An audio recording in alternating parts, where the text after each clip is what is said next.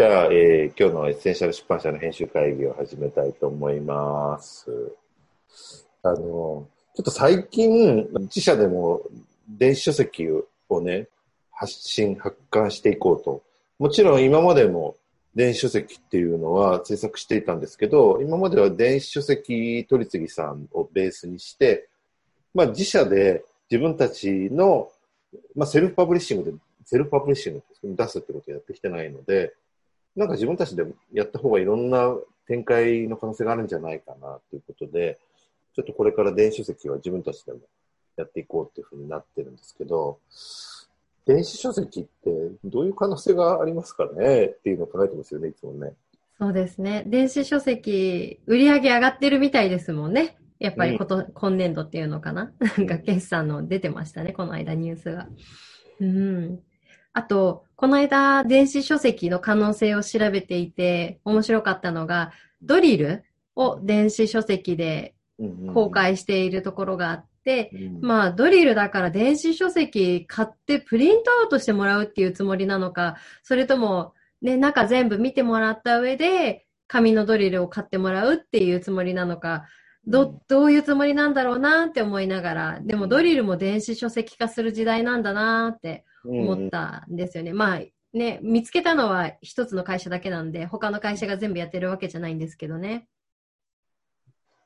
だから本当にまず紙の書籍と電子書籍の違いっていうのもあるし、すごく電子書籍のそもそもの可能性としては、もちろんその印刷コスト、コスト的なメリットもあったりとか、まあ、あの、ユーザー的にも持ち運びが便利とか、すぐその場で読めるとか、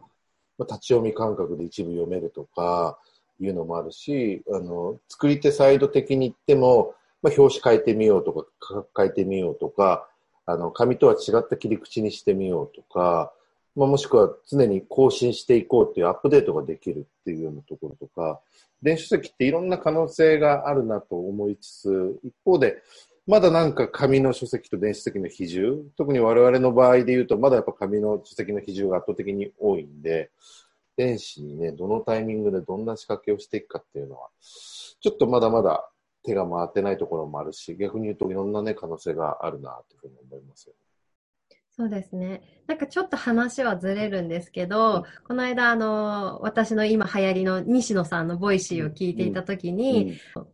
コストではなく価値によって価格は変わるっていう話をしていて、いくら、例えば飲み物のコストが下がったとしても、山の上の自動販売機の値段は変わらないと思うみたいな話をしてたんですね。で、なんかそれを考えたときに、まあ、例えば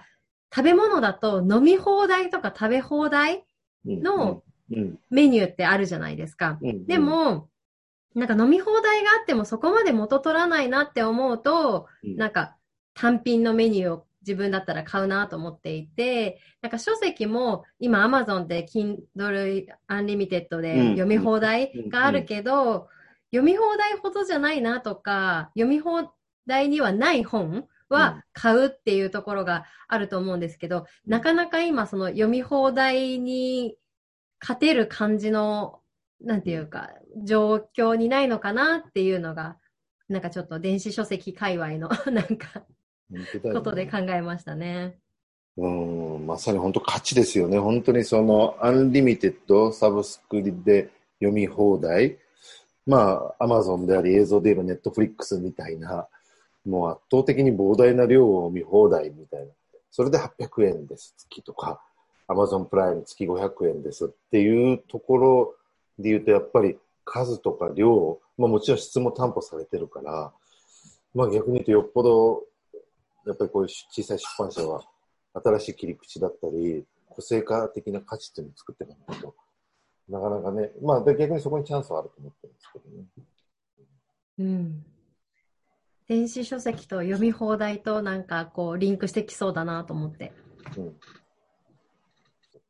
すぐに解決というか答えが出る話ではないので、引き続き考えていきましょう。ということで、今日の編集会議は終わりたいと思います。